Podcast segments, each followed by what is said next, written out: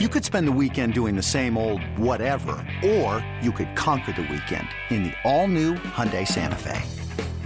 Visit HyundaiUSA.com for more details. Hyundai, there's joy in every journey. Here in the seventh inning, the Yankees are trailing 2 nothing. That is the key man.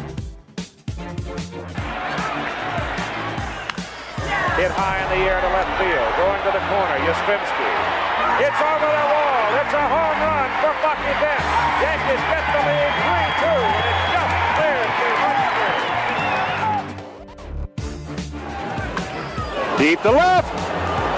Yastrzemski will not get it. It's a home run. A three-run home run for Bucky Dent. The Yankees now lead it by a score of 3 to 2. Well, the last guy on the ball club you'd expect to hit a home run. Just hit went into the screen. Bucky Dent.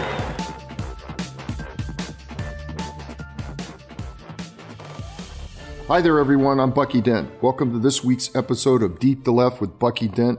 And we got a really special guest this week. He's a guy that I think is going to be the next superstar. It's Clint Frazier, and we're going to welcome him to the show. Before we get there, we have John Schwartz, a deputy editor of Yankees Magazine, he will be joining me, and we're both looking forward to talking to our buddy Clint Frazier. What's going on, Bucky? Not a whole lot, brother. I mean, just looking forward to talking to this young man because I heard he is a, a terrific guy to talk to, and I know he's got a great future, and I'm looking forward to uh, picking his brain a little bit about the last few years with the Yankees. Picking his brain for sure. I think that one thing, I don't know how well you know him, if at all, but one thing I know that a lot of listeners are going to find is the version of Clint Frazier that exists in the you know world of you know fans and media and whatever complaining about players doing this or that or thinking that they know guys based on certain things clint's really pretty good evidence for the fact that you really don't know a guy until you actually talk to him. He's so smart. He's so interesting. He's funny. I've learned a lot from my chances of talking to him and i'm really excited for our fans to get to hear this conversation. Yeah me too. I mean i really want to talk to him because you could just about see him transform this past year into a guy that uh, looked like he was on a mission. And to be able to go from being criticized for his defense to being on a list to win a gold glove, I think that says a lot for this young man. I, I, am I'm, I'm just uh, really amazed and uh, I'm, I'm looking forward to talking to him about his career and, and all the ups and downs. But I think he's on his way now. I think he's going to blossom into being a star. So, what do you say? Why don't we get him on the phone? Let's get him on the line. Hey, Clint. What's up? Thanks for coming on the show, man. I appreciate it. I'm looking forward to talking to you, man. Of course, man. I'm excited. Yeah, yeah. So, so tell me a little bit about this year. Uh, it had to be tough playing with no fans, didn't it? It was different, you know. Um, obviously, I think for me, it was a little bit different though because it kind of helped me go into the outfield. You know, I had the struggles in 2019 where where I, I misplayed a few balls and, and I really tried to work on some stuff in the off season going into spring training and to to go into the season and have no fans, it kind of took a little bit of weight off my shoulders, you know, because I was able to just go out there and just be me in the game and not really have to worry about people screaming at me because I'm not Aaron Judge in right field. And it was good. I mean, the the no fans helped I think me progress more in the outfield faster, but it also like took a lot of adrenaline away from the game and kind of felt like a practice squad game. But for me, I mean, I was just glad to be playing as much as I did.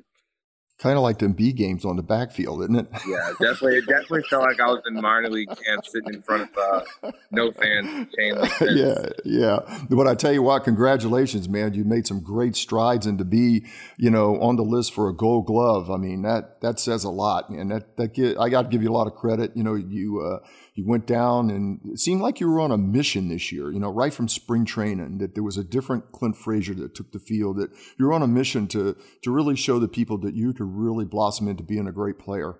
Yeah, you know, I mean, I always felt like I was, uh, I guess, a little annoyed at that the, I guess, not getting the chance to play consistently, but knowing kind of what I was capable of, and and so going down two games into the season really it really upset me. I'm not to lie because I felt like I was in a really good place to be a really good player if I got the opportunity. I had a, a really good strong spring training 1.0 and had a good 2.0 spring training and then to to sit on the bench and watch every single player be the ones that are told, "Hey, like you might go in and pinch hit," and I'm not one of them. It it upset me. So whenever I went to the alternative site, I I really worked on some stuff and I just got the ability to go up there and play every day and finally show what you know I've always wanted to show and, and it's really cool doing it for the Yankees. So I was uh I was pretty excited doing that. Clint, you hear a lot when you're uh when you're struggling or really just every year at the end of spring training, you always hear it takes a lot more than 25 or 26 or 28, whatever it is this year, to win a championship. And I know you know that and I know you understand that, but you're not thinking that in the moment when you're, you know, not with the big league team that you're going to play a role, right? I mean, it, it must be hard to kind of get yourself into the mindset of knowing, like, this is the best thing I could be doing for the Yankees right now. I guess is working on this, even though I'm not where I want to be. Yeah, I mean, I guess one of the hardest feelings to kind of stomach the entire time for me was knowing that the roster consisted of whether it was 25 or the 28, and I was not one of those people. I couldn't help but kind of like compare myself to other people, and that's that's honestly not what I wanted to do in a situation like that. Was comparing myself to some of my peers and teammates because I think my emotions got elevated a little bit doing that. Whenever I finally got called back up and I saw that you know there were some comments like he's going to play a big role for us, I was just kind of like, we'll see. You know, like we'll see if it happens. I mean, no one told me that directly, but I think the first game that I had really helped, and I think that you know, obviously there was no game videos being shown of what we were doing down to the alternative site, but like, man, I hit like 900 while I was down there. So it's not like they were watching me slump down there. So I think I helped my case with that first game, and it was really, it was cool, man. It was, it was really cool. Who I, I heard you had a pretty good relationship with Reggie Jackson, but who is a guy that kind of helped you along when you know when you went down, you know, to kind of get you back in that mental frame, you know, because I, I've as a manager, you know, uh, I, I've sent some guys down, you know, that really didn't need to go down, but they had to because of roster problems and stuff like that. And there's always one guy that you could really, really talk to. And, you know, and being a AAA manager, I've had guys that had to come back, you know, that I had to call in the office and, and say, hey, you know, um, you're, you know, they want you up there, but, you know, you need to work on some things and we, you know, they got a roster problem. So who was that guy that you went to that could kind of, kind of calm you down and say, look, you're going to be back up there. Just be patient. I mean, I would say in 2019 it was a it was a lot of people. You know, Jay Bell really helped. Mm-hmm. Julio Borbon, who was the outfield coach, really helped. Some of my teammates helped. You know, it was a it was a lot of people, but I would say more in 2020 it was my agent this time. It was uh, mm-hmm. Seth Levinson, and great guy. Exactly. I mean, man, I would wake up and I'd have a text that was going to take like three minutes to read from him every time, and he would just be continually telling me honestly, man, like at this point in time, this is about your career and you got to do what you do so you can get out of this situation. And he was like, kept telling me whether it's for the Yankees or one of the other teams out there, like you've got to stay ready. And that was the, that was a frustrating thing was the whole like staying ready thing because it's just like the alternative site was so much different than like years past whenever I got sent down because I was going up against kids that were like 20 years old and 21 years old, these like low A rookie ball players that throw 100 miles an hour, that this is kind of like instructional league for them. And no idea where that ball's going, probably, right? Yeah. Yeah. and I, I mean, I just, I mean, I, I made a comment to some of the Yankees, like, what am I doing down here, like beating up on 20 year old kids that haven't played professional baseball for more than a year. Like, what is this benefiting? How is this benefiting me? You know, like, and I was frustrated because I felt like those alternative sites were just kind of, it was more like tailored to top prospects. Right. It was tough, especially because like I hit really good the year before and just had a couple bad defensive games that kind of put a smear on my 2019 and I felt like I was able to compete and I was ready whenever I got the chance this year. So what's your what's your off season been like now? Are you a deer hunter? What do you what, what do you what do you what do you like to do? I mean, uh, and when do you when do you start gearing up to get your yourself ready to go to spring training? I mean, look, it's December already, and you know, and probably about four or five more weeks, you know, you'll be almost getting ready to to get back in in, in the spring training. Come on, Bucky, this is peak sneaker shopping season over here. Dude, it's true. yeah, I've uh so for me, this has been a this has been a lot different off season for me. Uh, my girlfriend and I we moved in together. I had the house before she moved in, so there were some things that she wanted to change uh, in the house. of course, and, of course. and we've we've we've done a lot of that. And to be honest, it's getting it's we're getting to the home stretch of the renovations. I haven't really had a week where no one's showing up at eight in the morning, you know. So it doesn't feel like we've lived in the house yet, but we have torn this house apart. My off season's been renovations. It's been fun. Join the crowd because I just moved and I'm going through the same problem. I mean, you know, everything, you know, changing and decorating and you know, yard and everything. So uh, I I hear you, man. I, I, I know what you're going through, but uh, uh, you know, it, it, it's not fun when you're doing that. But when it's all over with, you can take a deep breath and go, "Wow, you know, this is pretty cool." we're know? get we're getting there. I think the hardest part, and, and you know as well as I do, like we don't get paid during the off season, and I don't have a steady cash flow coming in right now. And I've been, I feel like I don't know what the emotion is. I guess embarrassed that I have to text my financial advisor every other week and be like, "Hey, like, can you put some money in my account? Like, I spent all ten thousand on home renovations yesterday. Like, so I sent him one today, and I was like cringing the entire time because like I've done a lot of stuff. It's not like little things. Like I replaced all my floors, I redid our whole kitchen. I personally created, I built a shoe room in the basement because I have about 200 pairs of shoes. It's it's kind of became a weird obsession at this point, but 200 pair of shoes. Oh my god, Bucky, you would not believe in the, in the Yankees clubhouse. It's like his sneakers that pop out of this locker. it's like room for three players there. It's the greatest thing. With the changes and stuff like that, I don't know in baseball, you know, and especially when Mr. Steinbrenner was there, we had to wear black. Yeah. I, mean, I, I remember. I actually I had to giggle because you know Seth and Sam I've known forever. I've known Sammy since he's 14. But when the first day you walked out there and you had white shoes on, I said, "Oh my God!" I said he would have lasted about five minutes, Mr. Steinbrenner. he would have called down. You think it would have been the shoes or how long my hair was that would have lasted five minutes? Both, because let me let me tell you, let me tell you, Clint. My first day as a Yankee, I walked in with my bag. I got traded from Chicago, and Chicago, I was a little bit of an idol, so I had long hair and stuff like that. Billy Martin come walking out of his office, and he goes, great to have you. Get a haircut. And I was like, uh, yes, sir. And I put my bag down. I went right to the barber shop. yeah, that's that rule is still there, obviously. Yeah. But you know, I will say, like, it seems like it's gotten a little more lenient. You know, because yeah. I think that we do have a lot of people that are themselves, and no one's gonna go no one's to grow their hair out super long you know? Some guys might test the the boundaries a little bit but like everyone's trying to be respectful of it so i think that they've given us more of a leash because they do know like hey we we know the limit and once we reach that limit we take care of it ourselves and i wish that we could have a little bit of facial hair if i'm not not gonna lie so. Yeah now, now tell me about these shoes. How do you design them do you i mean do you sit down there and like say okay you know i uh you know Tell me about the designing these shoes. So I'm not as much designing as much as I am hoarding. Just yeah, like so. I mean, you you'll appreciate this. Like my dad and I don't really. He he's a big hunter. He's very southern. We don't have a lot of parallels with the clothing and the shoe attraction that I have. Mm-hmm. But I have pairs that are from his time. So meaning so like I have a pair that is designed completely after the band um, Milli Vanilli.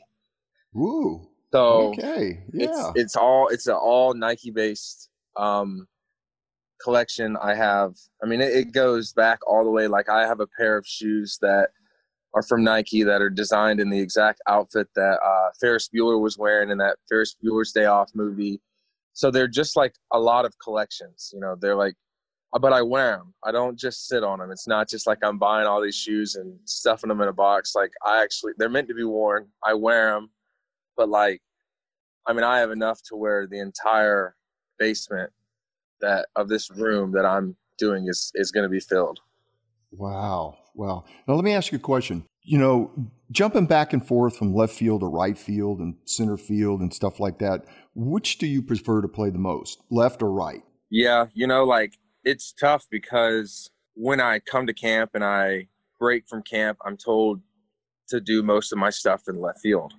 And then it always seems like right field is the place that I end up filling the gap for, you know. So I've tried to make my work be, you know, split between the two, but it's like at the end of the day, I want to get more work at the position that I'm playing at. And True. I would say like this year, I definitely felt more comfortable and right just because I played every day there.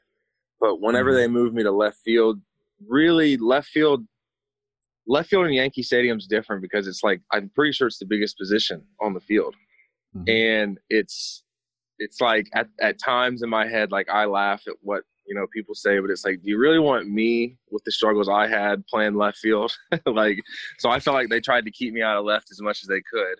But I definitely think that I like I think I like left more, to be honest, just because in the last five years I've played left a lot more than I have right, at least behind the scenes. And it's a position that like I like it. I mean, I, I like left field. I like the throws from left. I like to I like the short throw to third, the throw to home. Like I just like the position of the field a little bit more. Everybody says, you know, right field's a lot easier to play because in the old Yankee Stadium when I played there, I mean, it was really big. You know, was like uh, 454 to left center field, and um, you know uh, Mickey Rivers used to run run the balls down out there, you know. Uh, but uh, yeah, I mean, in, in in Yankee Stadium, I mean, left field in the sun. I mean, the sun in left it's left tough. field is, is really really tough. You know, being a shortstop, you know, in those day games, that sun gets gets up there, and sometimes you, I would even go oh god, don't hit me a pop up. You know? Yeah, I've been there. I've been there a few times. And we and we used old bootleg flip down glasses. We didn't have the glasses you know you wore all the time. So, mm-hmm. um, but the sun in left field, I'm I'm sure it's uh, you know really tough. I mean, Roy White used to say that all the time, and then seeing guys play out there, it was, it was tough. But uh, um, you, you've you've made the adjustment really well, man. And I tell you what, uh, you've done an amazing job. But you know, talk a little bit about the struggles when you had to come back from your concussion. I don't think people understand how, how tough that is. I mean, mm-hmm. I, I was a football player and I remember the first one that I got, you know, but back in the day, they just said, you got your bell rang, go sit down for a while. You know, meantime, the birds are going around your head, you know, and you're, you're trying to, you know, figure out where you are. So, right. uh, and we didn't have all the stuff that they did today. You just waited till the birds left and then you went back on the field. But I mean, how, how tough was that for you to, you know, to, to go through that? That injury itself is pretty personal for me in a sense because mm-hmm. I went through it for so long and I I didn't ever really feel like I could articulate the feelings that I was feeling unless somebody had gone through the same type of thing. Right. And and even right. in that case, everyone's experience with a concussion is different. You know, all of us are different. We all react differently. And mine was just filled with I would say like the biggest emotion was like bitterness. I felt very bitter that I couldn't get out there and play. I felt bitter that this thing kept just going on, that I couldn't express how I was feeling. And, you know, and I was, I was just, I honestly was, at, first, I wasn't too worried about it. And then as time drug out, I got really worried about this because when you wake up and you feel the same way every single day, and that's way below what you should feel, and you can't get out of this rut, it became really difficult. And then I ended up switching to a different neurologist, and there was a different way of rehabbing it. You know, I, have only seen two, and they were both polar opposites of how we were going to go about beating the concussion. And it took a while. I ultimately never made it back in that season, but I started the next season. Still, I still felt a little bit, and by my feelings, it was more like bright lights, loud noises, like sometimes it would trigger a little bit of fogginess. I don't know if, if whenever yeah, you ever had it, you know, like sure, sure. It felt like I was like one step behind out there, and uh-huh. you know, I had the troubles that I had with the media, and just didn't really want to even talk about it because I felt like it would have just draw drew more attention to me and more, and I didn't want it all focused on me. You know, like I felt like I kind of went through it alone. It was tough, but I obviously in 2020 I felt good. I felt like I was past it. I tried to take the mentality of run towards the fire, not from it, and right. just facing it like a man, you know. And and it was a very uh, fulfilling season for me in a lot of ways. You know, I wore that mask every game, but I was smiling under the mask predominantly most of the year for just for how I was doing. It was it was a personal season for me. So I have a question about that because you know we, we've had a lot of talks about this stuff, and I, I've I've learned a lot about the brain. Honestly, from talking to you, you really walked me through a lot of kind of what you go through there. But what I'm always curious about, and maybe this is going to sound backhanded, but I don't mean it that way. You hear a lot this year about how much you matured and you know how much of your growth this year and everything like that. Is there a part of you that feels like, you know what, I didn't really change that much. You guys just stopped having the wrong idea about who I was. Yeah, you know, like I've I I don't even want to say it the wrong way, but the the biggest thing for me was like the only thing that changed was I got one year older, and I think I started to kind of just try to not try to be vanilla because at this point it was like if I'm myself around these people, they don't like it. Or maybe they do like it and that's why they write about it in a negative way and it, it draws attention to me. And it just kind of, I was just kind of over it. I didn't really feel like I matured too much. I think it was just more like I did one thing right that these people liked and they just ran with it after that. And it, I think it was the mask. Like I wore the mask and it was like I was the nicest guy in the state of New York after that. It was it was really weird turn of events with how I was perceived one year apart. You know, the, I'll, I'll, say this about the mask. That's not a small thing. I'm not not to feed into what's bothering you, but that was pretty awesome. I thought. I thought that a young kid saying, you know what, like I'm someone who people are watching and people are recognizing. I thought that was cool. I gotta say. Yeah, me too. There was like a lot of thought that went into it. You know, my girlfriend is in the medical field. She works with, uh, she's in pediatrics, and she wears the full PP every time she goes in. And you know, I didn't want to get her sick. I didn't want to get any of my teammates sick or anyone that I knew. I didn't want to spread the virus. So that was the biggest thing for me was just, and also like ultimately what it came down to as well was I had I had to be on the field personally. I had to play. I couldn't risk not playing because I did something that was preventative, you know, or more I could prevent it more if I wore a mask. And I I wanted to play. And whenever people started to get a couple guys on our team got the virus and a couple people that I knew, I was like, all right, I'm not I'm not playing around. But but you know the thing is though, I mean, and obviously we come at this from different you know platforms in the world, obviously. But there's a trickle down effect there. It really is. And I mean, as stupid as this sounds, you know, I would go for a run in my neighborhood, which is you know not anyone watching me necessarily, but I would wear a mask and I would have friends who'd be like, ah, you know, you're outside. Why do you need it? And I'm just like, you know what? Because I like the idea of us all kind of getting together and agreeing, like, let's just wear masks, whatever we do. And it's like, if anyone sees me when they're driving past me and they're like, oh, that's interesting. Maybe, maybe it's not so hard to run in a mask. And in my head, I'm thinking, like, if Clint Frazier can do this while he's playing the outfield at Yankee Stadium, I can probably do this while I'm running on Gregory Avenue in West Orange. that's awesome. Yeah, but the bubble, but the bubble. I mean, they they were pretty strict on you guys as far as being in that bubble and uh, you know isolating you guys. They, I mean, it was kind of was it kind of tough not having guys, you know, like in the locker room, you know, being able to to move around and talk and you know and stuff like that? I mean, that had to be hard.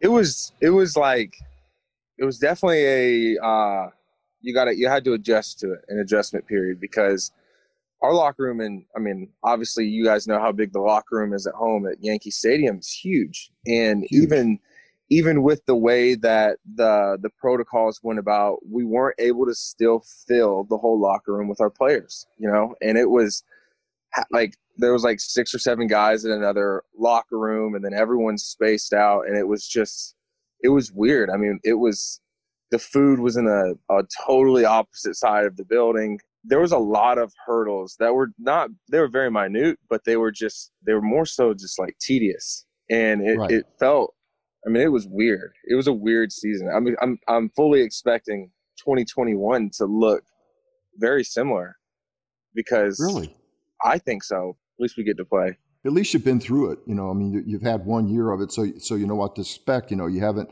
It's not something new that you're going in there and, and having to start all over and do it with. But I, I I know in the locker rooms that I had, you know, the that was the fun part, being in the locker room and having guys getting on each other, you know, going in the sauna and having a beer after the game, you know, and hearing the, the BS, you know, and stuff like that. So, yeah. you know, th- I mean, that, that's the fun part of, of, of being in a locker room. But Yankee Stadium, I mean, I've only been in there a couple times, but um, your your locker room was like four times the locker room that we had in the old stadium. You know, I mean, I mean, we were like right on top of each other, you know, but it was fun, you know, because you could get on guys and harass them and yell at them and stuff like that, you know, but, uh, that that was a whole fun part of it, and mm-hmm. I'm, sure that that affected you guys a little bit also. Clint, I don't know if you've heard the stories, but in September in the old uh, clubhouse, they would have guys doubled up when they were bringing up uh, players up there. There were guys doubling up at the in Yankee Stadium in the clubhouse. It was always like uh, you'd walk in there for the first time thinking you're in this like majestic place, and you're like, hey, you know what? This is kind of not that awesome in here. yeah. What was it like? Uh, how how big was the locker room in comparison to Fenway's? visiting locker room? About the same. It was about the same. You oh, know, I mean, it, it, it, was. Uh, it wasn't. It wasn't very big. It was, you know, kind of cozy. But you know, that was a that was a fun part of it. And, and like John said, you never know who who was going to, you know, when they called up the 40 man roster in September, you never know who was going to dress with you in your in your locker. And uh, uh, you know, but it was it was fun because you know you had a chance to talk to some kid, you know, that was down in AAA or whatever, you know, and and talk to them about playing in New York. And wait, you're saying the the 40 man guys wouldn't they wouldn't locker together. They would locker with a player that was yeah. Cur- oh sometimes we, we, we, didn't have we didn't have all the lockers. We didn't have all the room. You know, I mean, you got you you got two locker rooms in your locker room now. You know, we, we had one. oh. yeah, that's the thing. Like, it was a pretty great tribute when they gave when they kept Thurman's locker empty. It's an even better tribute when you realize how valuable that real estate was in that room. yeah, that's awesome. Not kidding. You're not kidding. And, and the pitching coach locker was right next to mine. And, and that was kind of like a revolving door. so I never knew who was going to be the pitching coach, you That's know, great. Sit, sitting next to me. But it was, you know, it was a lot of fun. And I, I tell you what, going in the sauna and shooting a breeze with guys after the game, you know, that was, but I'm sure that you guys had a tough time this year not being able to do that. Definitely. I mean, we were more, it was more encouraged to get out of the locker room as quickly as you can at the end of the day, like, you know, I had my girlfriend that was with me for a majority of the year and I didn't try to hang out too much, but mm-hmm. I do know that like the camaraderie of being in the locker room and being there together is is definitely something that was hindered a little bit because of the protocols and you know, obviously I hope things get back to normal, but if not, I mean, we did a we as the Yankees did a really good job at containing the the spread. I personally think it was it was good. We did a lot of good stuff there. So if it so happens to be that we have to do it again, then I don't expect us to really be hindered much because the Yankees did such a good thing. I mean, even in like the biggest thing that was cool was we would go on the road and the Yankees would get a bunch of they would get like a very big space in the basement or on a main floor and it would be almost like our clubhouse at the hotel. Oh. So, you know, we were able to, they would do like a whole ballroom and then we'd have breakfast and then they'd set up like a workout. They'd set up where the trainers can go. Video, right? Yeah. Mm-hmm. Yeah. You were mainly supposed to do all of your stuff at the, the hotel. So we, I mm-hmm. mean, we, I think it was only us and a few other teams that maybe did that. So it was, they did a really good job. I mean, it was, it didn't feel too bad, but it was, it was different. Well, that they've always been a first class organization. I mean, you know, I've played in three or four and coached, and, and they've always been first class and doing it the right way. And uh, um, you know, it, it's that's why it's so special when you put that Yankee uniform on. You know, I mean, sure. it's it, it, it's it's different. You know, people say, well, what is it like? Well, it's different. You know, the first time I put the pinstripes on because I was a kid that grew up being a Mantle fan. Oh my God, this is like this is like heaven, you know. Um, but talk talk about like um, your goals. What the Yankees have been closed for the last three years. You know, they get there. You know, and you, you're you, what's gonna what's it gonna take to really get you guys over the hump? I don't want to be the guy that speaks too far out of context because, no. you know what I mean. Like I've never even experienced the hump. You know, like Gardy's won. You know, Erik Kratz was there last year. He had some experience. Chapman but like I mean, man, the the hardest thing to do, I guess, is to stay healthy when True. unexpected things can happen. And True. we have unfortunately been hit with some big time injuries at times that we don't we don't need it to happen. And I think it's just a matter of staying healthy, you know, because every year we go into the season and people are saying that we're it's us or the Dodgers. You know, we're gonna mm-hmm. win it, or the Dodgers are gonna win it, and we just like yeah, we've gotten guys back in time, but we we missed. I mean, we we didn't have Luis Severino, we didn't have James Paxton. You know, we had some big time guys that we needed, and unfortunate things that you can't control just like happen and unfortunately i think that's what's really hurt us the most because it's not about the quality of players we have. It's not about. I mean, I think we have a, a, a good game plan going into games.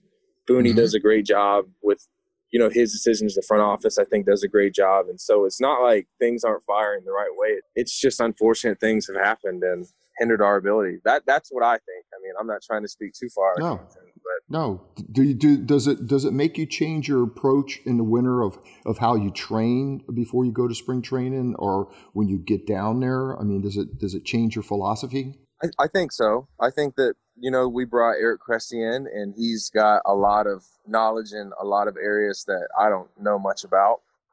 But I think as as you get older, you you realize the things that you need more than you might have realized whenever you were younger. And you know the whole thing is I'm not. I mean, I like to work out. I like to to see myself get bigger in as far as muscle growth. But like at the end of the day, I have to know what sport I'm training for, mm-hmm. what my ceiling needs to be, and what I play at a good weight at, and just go into it ready to to be a baseball player, not a, a football player in a sense. Because some of us like you know we want to blow up in the off season, and and you know Stanton is huge, and Judge is huge, and Luke Voit is huge. Like I saw something that said like and I don't know how true it is because it was on Twitter, but it was like the Yankees starting lineup average weight is like 225 pounds. So like we're some big guys. Like I'm not, Yeah. but our team is. So it's like we're a football team swinging a baseball bat. Well y'all hit them like football teams i'm Yeah, gonna tell we- you what we you, hit you hit them you hit them a long ways So you know, Cashman made an interesting point last year. I thought, which I thought was a difficult thing for a GM to admit. He said that when you make the amount of changes that the team made last year with the training staff and the medical staff and everything like that, and the conditioning staff, you're gonna ex- you can't expect it all to work right away. You can expect in that first year for there to be some setbacks because everything's changing. Did you find that there were things that you were putting your body through that took a little while for them for you to fully understand exactly how to get it right in a sense or to get the most benefit out of. Yeah, I mean, I think with the the new staff that we implemented, they they're very understanding as to what you want as a player. And everyone's workout or routine or whatever it is is different than the others. But the biggest thing that I noticed that took time for me was like there is a very extensive warm up that they created and man it can take it can really take as long as you want it to but it's not going to take any less than like 15 to 20 minutes and it's like something that i realize that some days you don't feel right in certain areas and this warm up really just hits you in every area and it's something that it's very tedious but like man it works and it took time for these trainers to drill it into a lot of our heads and it's for us as players to be as prepared as they think going into a game or practice and they're headed in the right direction. Like i said it's just unfortunate things happen. You can't baseball or just sports in general the injuries are very unpre- they're predictable that they're going to happen but they're unpredictable whenever they're going to happen. So then here's a question that I feel like I've asked pretty much everyone over the course of this uh, year on the podcast. I feel like there's a mentality that some people in the clubhouse want to have, and I, I think the obvious answer to this is Aaron Judge. You know, Aaron, to his credit, loves saying like, "Well, we didn't win the World Series, so we failed," and things like that. And then there's another side that says, "Look, we got to Game Seven, and it was a one-run game, and we win that game, and we're in the World Series, and." Man, if you can't find a lot of positives to take from that, you know you're going to be a pretty miserable person or something. Uh, and, and so I, I, see both sides of it. I recognize both sides of it. For you as a member of a team that just you know the last three years you kind of keep coming up short against the team that makes it to the World Series or wins the World Series in some cases. You know, how do you judge how your year went?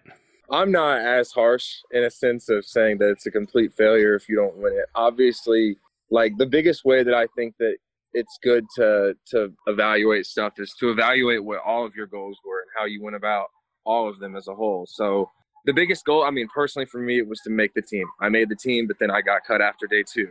Sorry if you hear that, man. I have like a bunch of geese flying It's above okay. my head right now. I'm in my backyard because, like I said, I'm, dude, there's like 200 up there.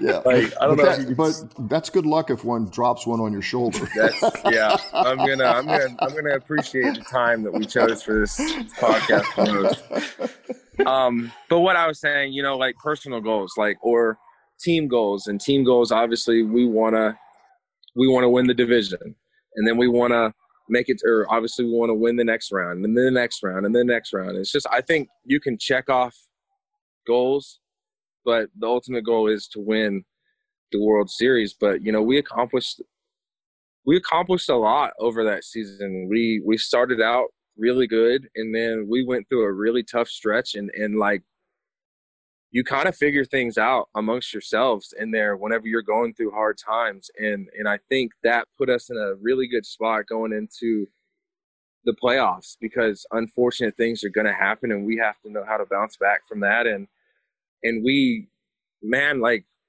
we didn't win that game seven, but we were in it. I mean, we we had that whole like I wasn't playing that game, but I was watching it, and I was like, man, I was stressed out. Like it was a good game, and it was just like you were throwing the whole kitchen sink at each team was doing whatever they could to win, and I was proud of you know the way the guys played and and how that series went about, and ultimately we wanted to win, but but I think that we we got another chance this year coming up or next year. So let me ask you a question. How, how, important is it for LeMahieu to come back? I mean, this guy, I love him. I love the way he plays. I love the way he hits, uses the whole field. He's tough with, with two strikes, driving and runs. And, and Urshela, I just love the way they play. They play defense and they play the game.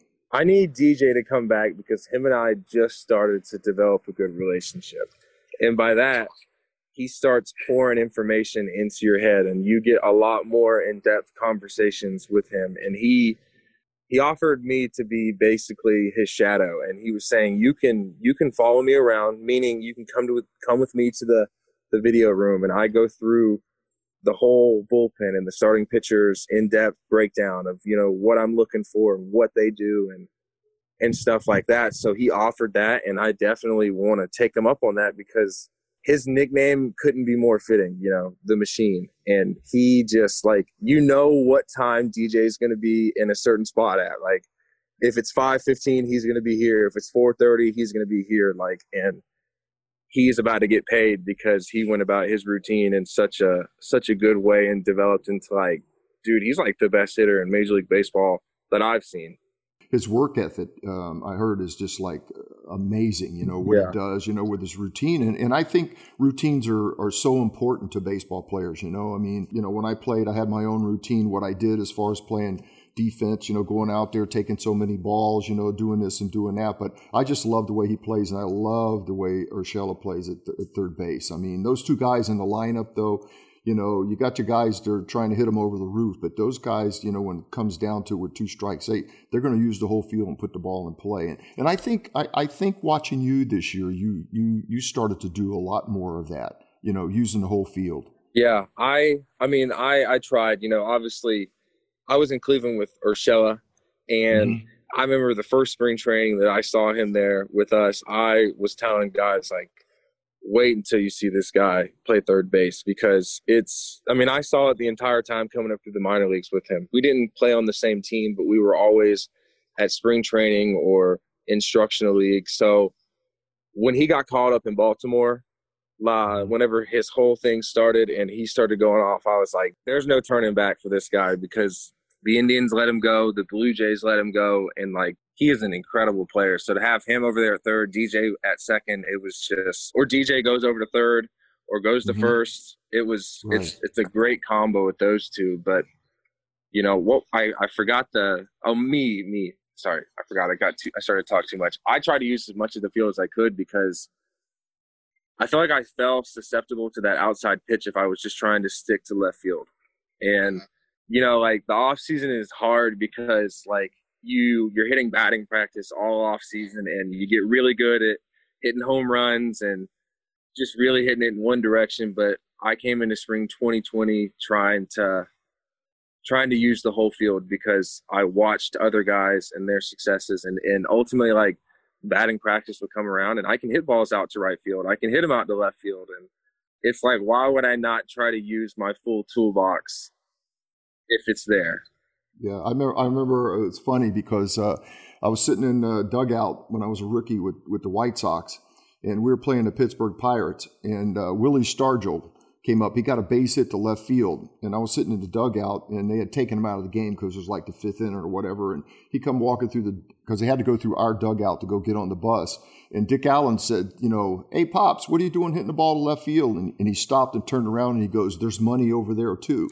but I mean, Clint, the thing is, like, what, everyone wants to talk about the bat speed you have, obviously. And what you think about with the bat speed is your ability to pull the ball into, you know, the left field bleachers or the second deck in left field. Obviously, having great bat speed also lets you wait on the ball more so that you can drive some balls the opposite way. I mean, that, that that's as much of a function of the bat speed you have as your ability to pull the ball to the far reaches of the world, right? Yeah, yeah. And you know, like the one thing that has occurred over time is I've started to I started to figure out my swing a little bit more. I'm not going to say that I have it figured out, but I started to realize when I'm going really good, why am I going good and what what are my thoughts? And a lot of it is just like I'm going to be really reactionary. I, I hit the inside pitch pretty good. And the outside pitch was the one that I really had to focus on because I wanted to hit the inside pitch more. And I started to realize like facing certain guys, like I had a really good game off of Nathan Eovaldi this year and he throws he throws so hard. He just throws gas. And then he throws a cutter at 94 miles an hour and he likes to live on that outside corner. And and I started to realize that I had some success off guys that were high velocity guys and it was to right field.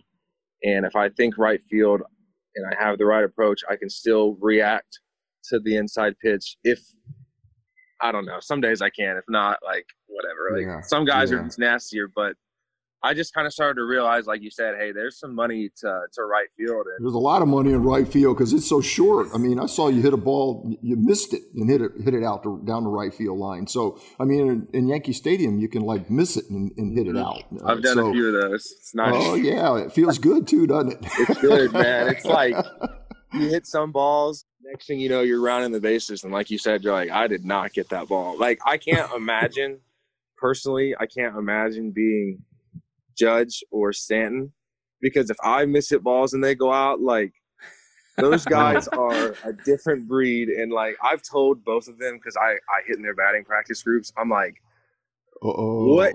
How big does this field actually feel for you? Like because if I'm clearing the fence by a lot and then you're clearing it by twice as much, like you have to feel like you're playing on a little league field whenever you're oh, in that yeah. box. And they did. Like look at what Stanton did in the playoffs. Like he made it look way too easy as far as how easily he was hitting balls out. That ball you hit off Snell, that was that'd make a that'd make you feel pretty good, didn't it? That was that was big because I got that pinch hit in Cleveland and it just it did not go well. Like, and that's my first experience in the playoffs, and it did not go well. So for my first start in the playoffs to hit a home run in my first at bat, I was like, you know, I was pat like I said, I'm patting my chest, I'm smiling under my mask more than what people saw, but it was big. It was it was really cool, especially because it was my first at bat or first start. That's awesome. That's awesome. Now let me ask you a question. Call of Duty and Madden essential for baseball? I mean, to get yourself ready to go? yeah, yeah. I mean, we did a we did a Madden tournament and you really find out some stuff about people and the link that they'll go to win at video games. You know. Oh we, yeah. We had a couple guys that, in a sense, became obsessive with winning, and one of those guys was Aaron Judge. And I mean, man. So, for instance, like at the end of the year, and we'd have a Madden league, and it'd be full of 16 players, and we didn't play each other every game. Sometimes we would play the computer. Mm-hmm. And so we had to make a rule because we would go back and you could see how many times one person played the computer before they finished. Oh. And every week you would look and you would see that Aaron Judge had played the computer like 17 times before he was happy with the points that he put up against them. Like he was so competitive to try to like win the MVP of the league or have the most passing yards. It was like it was really bad. The like these guys were playing way too, way too much video games going into the season. Oh man! Well, listen, buddy, I, I, appreciate you spending time with us. I know this year coming up is going to be a big one for you, and uh, I can't wait to see you play. And uh, you know, I'm, I'm wishing you all the best, buddy. All right, I appreciate you guys. Thank you for letting me come on. Thanks for coming on. I appreciate it, man. Thanks, Clint.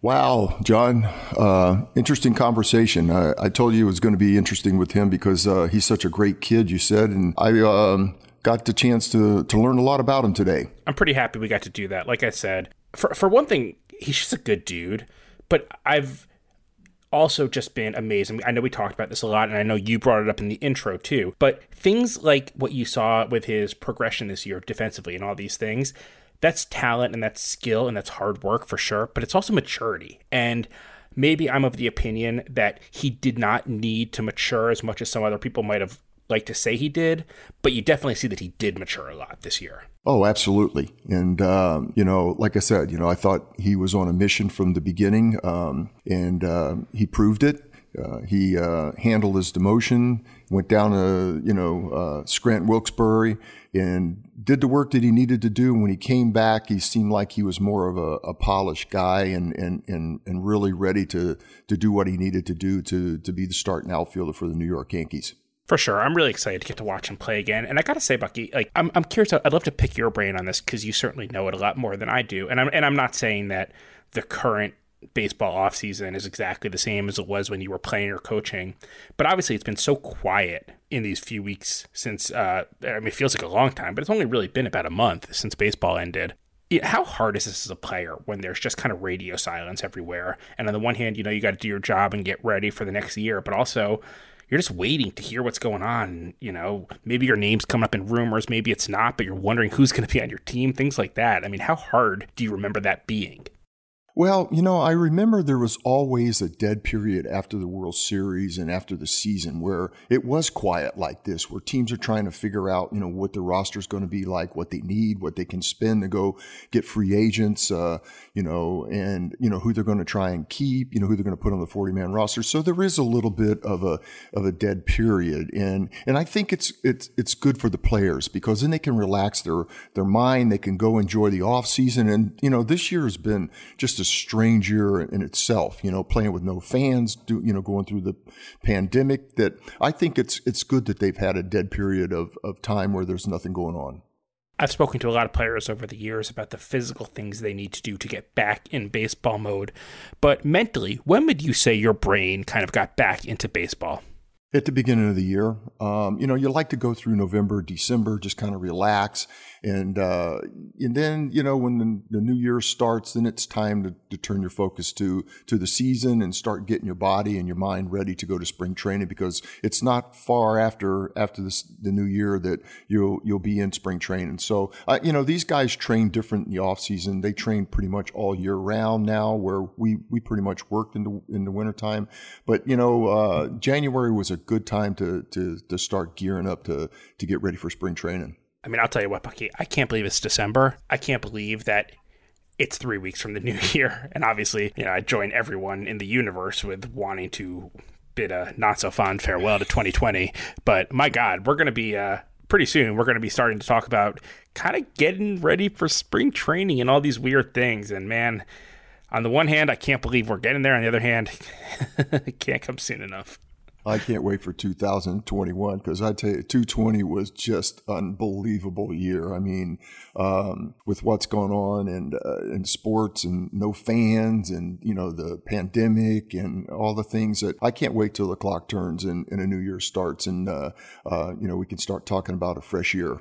For sure. Well, I know uh, for everyone who celebrates, obviously this week we start Hanukkah. You know, we have all the holidays coming up. It's going to be a big time. So I hope everyone has a peaceful, happy, calm, safe uh, holiday season. Bucky, I hope uh, you and your family get to enjoy it as well. As well as yours too. And, uh, you know, it's, uh, it's a time to be happy now and enjoy your families and kick back and, uh, you know, and just, uh, you know, relax. But, you know, in a couple more weeks, it'll be time to gear it up again, John. Well, it's good talking to you as always, and I can't wait to speak to you soon. You too, buddy. And to all of you, thanks so much for listening to another episode of Deep to Left with Bucky Dent. Before you go, I want to tell you more about the Yankees Magazine Podcast Network. If you liked hearing from Bucky today, you should also check out the Yankees Magazine podcast, where we break down some of our written stories from each new magazine, and of course, talk Yankees baseball. If you're not subscribed, what are you waiting for?